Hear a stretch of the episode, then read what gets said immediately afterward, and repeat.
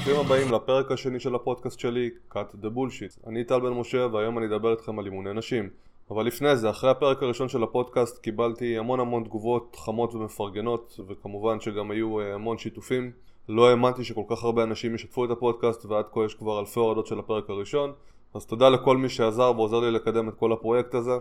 אה, בשנת 2017 כתבתי מאמר שעשה המון רעש וזכה להמון תגובות ושיתופים ברמה כזאת שאפילו ביקשו ממני לכתוב עליו אה, בעיתון בזמנו וגם באמת פורסמה כתבה בעיתון הארץ. למאמר אה, קוראים למה אתן fucking צריכות להרים משקולות ולא מסובך ממש להבין על מה דיברתי בו. אני חושב שזה המאמר הכי מצוטט שלי עם הכי הרבה שיתופים אז אני חושב שאחרי חמש שנים שווה לדבר על הנושא הזה שוב פעם, מאחר שאני חושב שאנחנו באמת יכולים לעשות שינוי ביחד, אה, להוריד מחסומים שונים שמונעים מהרבה נשים להתחיל לבצע אימוני כוח ולהרים משקולות כמו שצריך. אז אני חושב אה, שחשוב שאני אתחיל מגילוי נאות. אני הולך להגיד את כל האמת, גם אם היא אולי לא מסתדרת לחלק מהאנשים. אה, דבר נוסף שחשוב לי להגיד הוא שאני מאמן כושר ואני מתעסק בעיקר עם אימוני כוח, וכתוצאה מזה כנראה שיש לי איזה סוג של הטיה בסיסית לכיוון האימונים האלה. ואל תשכחו שהפודקאסט שלי הוא בלי בולשיט. זאת אומרת שכל מה שאני הולך להגיד הוא מבוסס מחקרית, ואני אשתדל לצרף רפרנסים גם במבוא של הפודקאסט אה, כדי שתוכלו לבחון אותי. אז אני חושב שאחד מהמחסומים הגדולים ביותר של נשים, שבאמת מונעים מהן להיכנס לתוך חדר כושר ולהמשיך ול... יותר נכון, הן ממשיכות עדיין לבצע פעילויות שלדעתי הן פחות איכותיות ופחות מקדמות, אה, הוא המחסום של אני לא רוצה להיות גדולה מדי. אני חושב שתמיד יש את התמונה הזאת בראש של ארנולד שוורצנגר או אולי אה, נשים סופר שריריות שאולי גם בעלות מאפיינים גבריים אה, מסוימים כמו אה, לסת רחבה או לא יודע כל אחת והתיאור שלה. אז בואו רגע נדבר על הפוטנציאל הזה של לעלות במסת השריר. חשוב שנבהיר את זה. לנשים ולגברים יש פוטנציאל עלייה זהה במסת השריר. אם אתם רוצים תריצו את זה כמה שניות אחורה ותקשיבו לזה שוב פעם לא משנה מה אמרו לכם על זה שלגברים יש יותר טסטוסטרון, אמנם זה נכון, אבל עדיין נשים עולות במסת השריר בצורה יחסית כמו גברים. הדגש הגדול הוא כמובן על המילה יחסית. מה זה אומר? זה אומר שאם ניקח גברים וניתן להם תוכנית אימון ונעקוב אחריהם במשך שלושה חודשים, לדוגמה זה בדרך כלל מה שעושים, אז אנחנו נראה עלייה של עשרה אחוזים במסת השריר. לצורך הדוגמה לפחות, אם ניתן לנשים לבצע את אותה התוכנית אז אנחנו נראה את אותה עלייה של עשרה אחוזים. אבל הקטע החשוב בכל הסיפור הזה הוא שגברים מתחילים עם אה, כמות שרירים גדולה יותר מאשר נשים ולכן אותם עשרה אחוזים אה, נראים בצורה שונה על הגוף. זאת אומרת השינוי האבסולוטי הוא גדול יותר אצל גברים. אתן ככה דוגמה יותר אה, ספציפית. אם גברים מתחילים עם עשרה קילוגרם של מסת שריר ועלו עשרה אחוזים אז הם עלו בסופו של התהליך קילו אחד. אם נשים התחילו עם חמישה קילוגרם של מסת שריר ועלו את אותם עשרה אחוזים, אז בסופו של יום הם עלו 500 גרם. העניין הזה מוביל אותנו לנקודה הבאה. האם אישה יכולה להיראות גדולה ושרירית כתוצאה מאימונים? אז התשובה היא שכן, אבל זה לא ממש סביר. ואני אסביר. היכולת לבנות מסת שריר מכובדת דורשת המון עבודה קשה ומטרה שהיא מאוד מאוד מוכוונת. זאת אומרת, אנחנו ממש צריכים להיות מוכוונים כלפי בניית מסת שריר בצורה מאוד uh, ככה מסיבית או רצינית בשביל שנגיע למקום הזה. באמת, לרוב יש צורך uh, בעודף קלורי, זאת אומרת שצריך לאכול יותר קלוריות ממה שמוציאים, צריכים גנטיקה ממש טובה. צריכים להתאמן בעצימות גבוהה וכמובן שזה צריך לקרות גם לאורך זמן, אפילו שנים ועוד כמה דברים שאמורים להיות שם. זאת אומרת שצריך שכל הכוכבים יסתדרו בצורה מאוד טובה בשביל שזה באמת יאיים. יודעים מה? אני יכול לחשוב על המון גברים שמנסים להגדיל את המסה שלהם במכון והם לא מצליחים כי הם פשוט לא עושים דברים מספיק נכונים אז אני פחות מוטרד מזה. מה בנוגע לארנולד ואותן נשים? ארנולד שוורצנגר השתמש בסטרואידים אנבוליים והשקיע את כל החיים שלו רק בשביל לבנות שרירים, זו הייתה העבודה שלו אף אחד ואף אחת כנראה לא הולכים לגרד אפילו את הקרסוליים שלנו מבחינת מסת שריר, תוציאו את זה מהראש שלכם. כנ"ל לגבי אותן נשים שנראות כבעלות uh, סממנים גבריים, אותן נשים כנראה לוקחות סטרואידים אנבוליים, אוקיי, זה הורמונים חיצוניים, מה שמוביל לאפשרות טובה יותר לעלייה במסת השריר, אבל על הדרך גם מבנה הפנים שלהן יכול להשתנות כתוצאה מאותו תיסוף uh, חיצוני. והמראה שלהם גם יכול להפוך ולהיראות uh, גברי יותר. הקיצר, לאדם, או יותר נכון לאישה הסבירה שנכנסת למכון כושר ומרימה משקולות, אין ממש סיכון שכזה. דבר נוסף שחשוב לי להגיד, אנחנו בשנת 2022. אה, אני חושב שקצת כדאי לזוז מכל הקריטריון הזה של אקסטרה רזון כמו שמנסים לקדם. אני חושב שגוף חטוב עם מסת שריר בכמות הנכונה רק משפר את האסתטיקה ורק מוביל למראה אטרקטיבי יותר ולא להפך. אני מאמן כל כך הרבה שנים ואני יכול לספור על יד אחת את כמות האנשים שבאמת הצטערו שהעלו איזה 2-3 קילו של מסת שריר לאחר תוכנית אימון. לרוב עוד קצת שרירים מובילים רק לדברים טובים. אז בקיצור, באמת, בשביל להעלות מסת שריר בכמות רצינית שכזאת, ש- שכאילו אולי תאיים עליכם, או לא יודע מה, יש צורך בכישרון מיוחד והתמדה לאורך המון המון המון זמן תחת תנאים מאוד מיוחדים אה, וגם אז לא בטוח שזה יקרה, זאת אומרת שהסיכוי ממש ממש ממש נמוך. מנגד, אימוני כוח שמבוצעים בצורה נכונה ורצינית יכולים לתרום מאוד למראה הכללי. במיוחד כאשר אתן משלבות אותם עם תזונה ראויה, חשוב מאוד. הרבה פעמים אחרי שמתחילים להתאמן אפשר לראות שינויים בהרכב הגוף, כמו ירידה במסת השומן ועלייה במסת השריר. כמובן, כתוצאה מכל הסיפור הזה אחוזי השומן ירדו. אתן יכולות אפילו לטרגט אזורים שונים בגוף ולנסות לייצר עלייה במסת השריר בצורה גדולה יותר באזורים מסוימים. מבטיח לכן שהבגדים יושבים טוב יותר כאשר יש יותר מסת שריר. הישבן נראה מוצק יותר ופחות נפול, המלח פלפל, זה שמטריד המון נשים, משתפר, ובתכלס כמעט כל חלק בגוף. אז אני באמת באמת שתוהה למה לוותר על כל הדברים האלה. עכשיו, דבר נוסף, המון נשים עושות דיאטות, ולרוב הן עושות דיאטות ללא ביצוע של אימוני כוח. בחלק גדול מהזמן הן עושות דיאטות עם אימונים אירוביים בכמות מוגזמת, אליפטי והליכון ולא יודע מה, ריצה בחוץ. אז שתדעו לכן שזו, לפחות מה, לפי איך שאני רואה את זה, זו בעיה רצינית. כשאתן עושות דיאטה ומנסות לרדת במשקל ונניח אתן עושות את אותה דיאטה ללא ביצוע של אימוני כוח מה שקורה בסופו של יום זה שאתן יכולות לאבד מסת שריר יקרה מאוד על הדרך. זה בטוח לא תורם uh, לכל הסיפור הזה, הגוף שלכן יכול דווקא להרגיש ולהיראות יותר רך, נקרא לזה ככה. המשקל אמנם יכול לרדת, וכנראה שהוא גם ירד, אבל אחוז השומן לא ירד באותו קצב, ואחוז השומן זה מה שמעניין אותנו.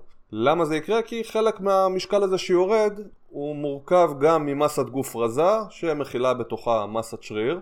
ואז אני תוהה למה, למה לתת לגוף לפרק את אותה מסת שריר יקרה במקום לבוא ולשמר את אותה מסת שריר ואפילו לשפר אותה על הדרך כמובן שאם אתן עושות את זה עם אימוני כוח כמו שצריך וצריכת חלבון ראויה אז גם התוצאה הסופית של אה, דיאטה יכולה להיות טובה יותר ואסתטית יותר ויש לזה כנראה גם הטבות אחרות בהקשר של אולי אפילו של שימור משקל אבל כאן הראיות המדעיות לא ממש אה, חזקות אז אני נזהר מלדבר על זה.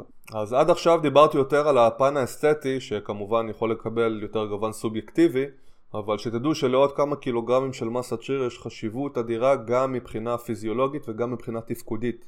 נעזוב את זה רגע ששרירים משחקים תפקיד סופר חשוב בשלל תהליכים פיזיולוגיים לדוגמה שמירה על בריאות מטאבולית יש להם חשיבות אדירה לעתיד שלכם אוקיי? חשוב מאוד יכול מאוד להיות שלחלק זה נשמע ככה פחות מטריד היום, אבל שתדעו שעם העלייה בגיל, אוקיי, ככל שאנחנו מזדקנים, ישנה ירידה טבעית של מסת השרירים.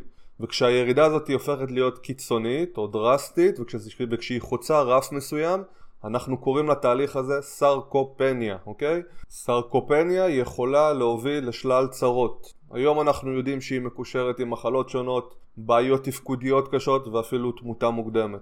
הקטע הוא שהדרך הכי טובה למנוע סרקופניה הוא על ידי ביצוע פעילות גופנית ובעיקר אימוני כוח, אוקיי? אימוני כוח ישמרו על השרירים שלכם. השרירים שאתן בונות היום במכון, אוקיי? ישמשו אתכן כרזרבה תפקודית בעתיד. אז אני חושב לפחות שאתן כן רוצות להיות מבוגרות פעילות, אז uh, יאללה, קדימה למכון. אה, אגב, כל העניין הזה של ירידה במסת השריר לא חייב להיות רק אצל אנשים מבוגרים. היום אנחנו רואים צעירים וצעירות שכבר מראים את אותו הדפוס עם יכולות גופניות ירודות אז uh, כאן אני כבר רואה את זה בתור אמצעי לשיפור איכות חיים ואפילו להצלת החיים של אותם אנשים אז למה, למה אתם רוצות לוותר על זה בעצם? אז עד עכשיו דיברנו על מסת שריר אבל עכשיו נדבר קצת על דברים אחרים ואחד מהדברים האחרים האלה זה כוח אני חושב שכמו שיש מיתוסים מסביב למסת שריר ככה יש לנו מיתוסים מסביב לשיפור בכוח השרירי באופן אישי אני לא מכיר אנשים שאוהבים אה, להיות חלשים ולהרגיש חלשים אז שתדעו, כמו שנשים יכולות להעלות את מסת השריר כמו גברים, כמו שדיברנו על זה מקודם, תזכרו את העניין הזה של האחוז היחסי, ככה נשים יכולות לשפר את הכוח המרבי שלהן, את הכוח השרירי שלהן, אוקיי? יודעות מה? אני יכול להגיד שלפעמים אנחנו רואים במחקרים שהן מצליחות להשתפר אפילו יותר טוב מאשר גברים. תחשבו על זה, קניות מהסופר נגלה אחת, יאללה, קיבלתן. מתח, הרבה נשים שאני הכרתי, הרבה מתאמנות, יש להן חלום לעשות מתח. קצת עבודה, תאמינו לי שגם זה יגיע. תחשבו על כל הביטחון העצמי שמגיע עם הידיעה שאתן חזקות יותר. אני גם חושב שמי שמרגישה חזקה יותר, מי שפיזית חזקה יותר, גם נראה טוב יותר. אה, דבר נוסף שאני חושב שמאוד חשוב להדגיש זה שלפעמים אפילו ההתמקדות באימונים, בשיפור הכוח השרירי, בתור, אם אנחנו עושים את זה בתור מטרה ראשונה, אני חושב שזה אפילו חשוב יותר משאר המטרות. זה יכול אפילו לקדם בצורה טובה יותר ולשפר אפילו את ההתמדה. אז uh, עוד עניין חשוב שקשור לכוח שרירי זה דינפניה. אתן זוכרות שדיברנו על סרקופניה? הירידה הפתולוגית הזאת במסת השריר שקורית uh, עם העלייה בגיל אז דינפניה היא ירידה בכוח השרירי שקורית עם הגיל. עכשיו העניין הזה יכול לקרות גם ללא תלות במסת השריר, זאת אומרת שאנשים מבוגרים יכולים לרדת, או לפחות אנשים מתבגרים, יורדים אה, בכוח השרירי שלהם ובפונקציונליות גם בלי שהם ירדו במסת השריר בשלבים ההתחלתיים לפחות. נעזוב כרגע את המכניזם. בקיצור, מה שאתן בונות עכשיו, שוב פעם משרת אתכן בעתיד. הפונקציונליות והתפקוד של נשים מאומנות גבוה יותר מאשר אה, נשים שלא מאומנות. הליכה, עלייה במדרגות, קימה מישיבה, כל אלו בעיות עתידיות. אתן יודעות מה? יש היום המון אה, נשים שכבר עכשיו יש להן בעיות עם הדברים האלה. אז אתן רוצות לנסות לשפר את המצב הזה, להקטין את הסיכוי לבעיות עתידיות, תתחילו להרים. טוב, אז אם עד עכשיו לא הצלחתי לשכנע אתכן להרים, בואו ניתן לכם עוד סיבה אה, חשובה. אני בטוח ששמעתן על אוסטאופניה ואוסטאופורוזיס. אז אוסטאופניה זה תהליך של ירידה בצפיפות העצם וכשהתהליך הזה הופך להיות חמור אנחנו קוראים לזה אוסטאופורוזיס. אה, כמובן שכל העניין הזה מעלה את הסיכון לשברים בצורה רצינית וכמו שאפשר לנחש שברים זה לא, לא ממש עסק נעים. אז אה, עם הגיל ישנה ירידה בצפיפות העצם, הרבה נשים סובלות מזה, אה, הרבה נשים נמצאות בסיכון אה, מוגבר לאוסטאופורוזיס, ונחשו מה יכול להקטין את הסיכון לכך? ניחשתם נכון, אימוני התנגדות, אימוני כוח, אנחנו יודעים שאימונים עם התקדמות רצינית וראויה והעמסה נכונה יכולים להוביל לשיפור בצפיפות העצם ולשפר אפילו את פרופיל העצם גם בלי שתהיה אה, עלייה בצפיפות שלו, אז אה, למה לוותר? ככל שתתחילו מוקדם יותר, ככה אתם תרוויחו יותר בגיל, אה, בגיל מבוגר. בקיצור, לאימוני כוח יש עוד כל כך הרבה הטבות שבאמת יהיה לי סופר קשה למנות את כולן, אבל אני יכול להגיד לכם שהיום יש לא מעט מחקרים שגם על חלק גדול מהם אפילו כתבתי, שמראים שיש הטבות בהפחתה של תסמיני חרדה ודיכאון, הקטנת הסיכון לסוכרת, שיפור רמות הגלוקוז, יש לנו גם מידע על תועלות uh, בזמן הריון, על uh, קשר במניעת סרטן, על קשר עם הפחתה בסיכון לתמותה, לא מזמן יצאה איזושהי עבודה מאוד גדולה בנושא הזה, על הקטנת הסיכון למחלות נוירודגנרטיביות, על שיפור בתפקוד קוגנטיבי גם אצל אנשים מבוגרים. אני בטוח שיש עוד כל כך הרבה דברים שפספסתי, אבל זה רק שנבין את הכיוון הכללי, וזה רק על אימוני כוח. אה, שתדעו שייתכן שאם אנחנו לוקחים את האימוני כוח האלה ומשלבים אותם עם פעילות אירובית אפילו נוכל לקבל אפקט גדול יותר בחלק מהמקרים. אנחנו כמובן צריכים עוד אה, מחקרים בנושא. אז כמו שאתן יכולות לראות יש לנו, או יותר נכון יש לכן כל כך הרבה סיבות להרים משקולות. ונכון אני משתמש הרבה פעמים במילה משקולות או אימוני כוח אבל שתדעו שגם מכונות זה בסדר.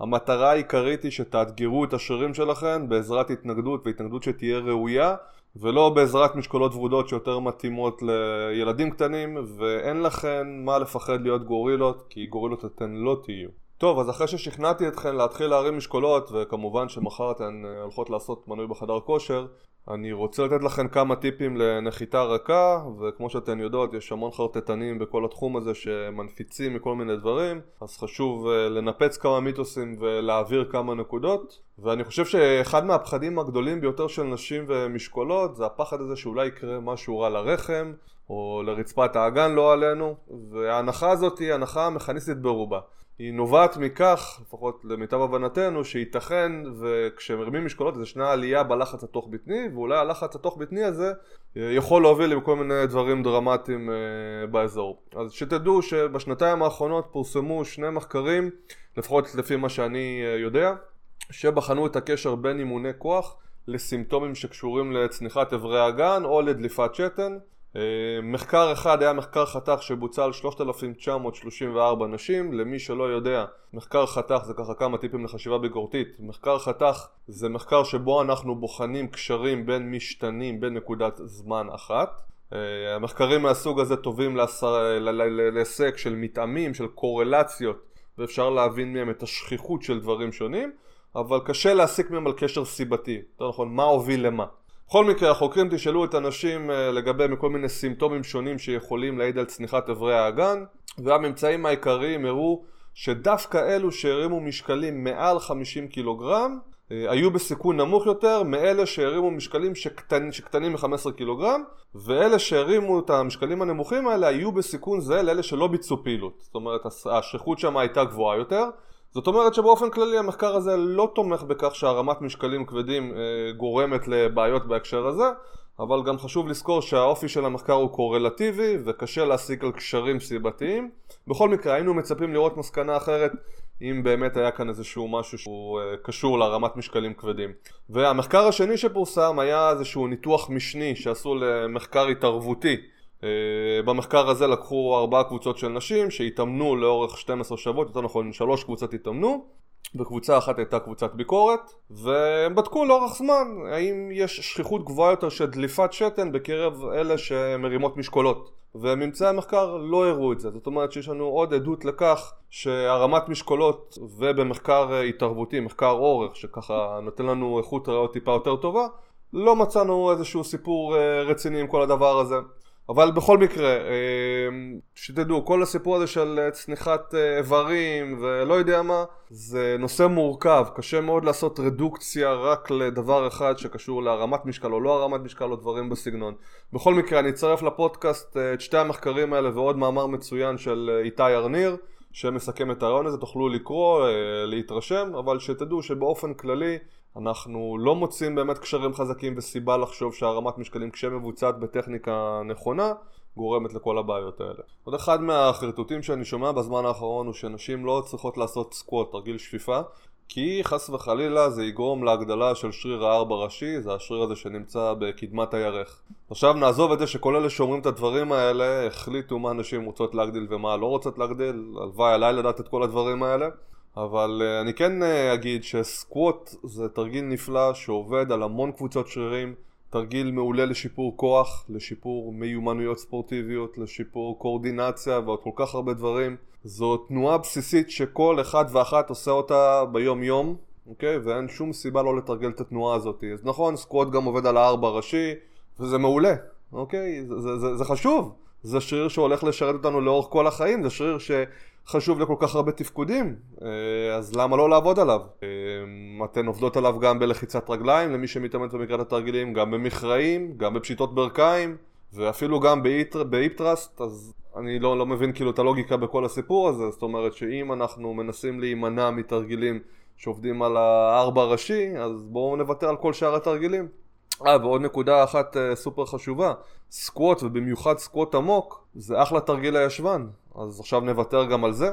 בקיצור, בשורה התחתונה אל תיתנו לחרטטנים לקבוע לכם מה לעשות ומה לא לעשות, אה, תתייעצו עם מאמן מוסמך ותראו לאן זה לוקח אתכם. דבר נוסף שאני רוצה להגיד זה שאני רואה הרבה נשים שעובדות שעות נוספות במכשיר של הקירוב וההרחקה של הירך, מה שאתן אולי יותר מכירות בשם הגניקולוג אז חשוב לדעת שהתרגילים האלה יחזקו את השרירים באזור וזה סבבה ומגניב אבל הם לא, מורידו, לא מורידים את השומן באותו אזור, אוקיי? אם לא תהיה איזושהי תוכנית אה, תזונתית מסודרת שמובילה לגירעון קלורי ולירידה במסת השומן בכל הגוף זה לא באמת יעשה איזשהו משהו תדעו, תרגילים לא מפחיתים שומן, הם בונים את השריר זה כן חשוב, זה כן יכול לגרום לתוצאה אסתטית טובה יותר בהמשך כמו שדיברתי, על, כמו שדיברתי לפני אבל בפני עצמו זה לא יגרום לאיזשהו משהו מיוחד. אז תפסיקו להתנחל במכשיר הזה. uh, כמובן שאפשר ורצו לתרגל את השרירים הללו ואפשר להשתמש במכשיר אני לא, לא אגיד לכם לא אבל זה לא אמור לתפוס לכם חצי אימון. זה כן יכול לבוא במקום מסוים אולי לקראת סוף האימון תלוי מאוד במטרה וברמת האימון אה, ובתכנון שלכם עכשיו, דבר נוסף, שרוב הסרטונים ורוב התרגילים שאתן רואות ביוטיוב, באינסטגרם ודברים בסגנון לא באמת משרתים את המטרה או לא באמת ישרתו את המטרה שלכם. לרוב התרגילים האלה וכל הווריאציות המוזרות והאקרובטיקה מפספסים את כל הבסיס. גוף טוב בונים קודם כל על ידי תרגילי בסיס, שמה, תרגילי בסיס זה אומר squat ו deadlift ו hip thrust יכול להיות גם, אה, תנועה של hinge באגן מה שנקרא, אה, משיכות, לחיצות, ככל שתתקדמו אם תרצו תתנסו בתרגילים מעניינים אבל זה לא אמור להיות הבסיס שלכם. אוקיי? אה, ודבר אחד אה, חשוב, גם כפיפות בטן לא יעזרו לכם להפחית את השומן מהבטן. אז אה, צאו מהמתחם בטן, את השומן בבטן ובירכיים או מקומות כאלה, מורידים בעזרת גירעון קלורי, בעזרת התזונה. נקודה חשובה נוספת, זה לא הכל או כלום. אתן לא חייבות להגיע לקצה גבול היכולת בכל אימון.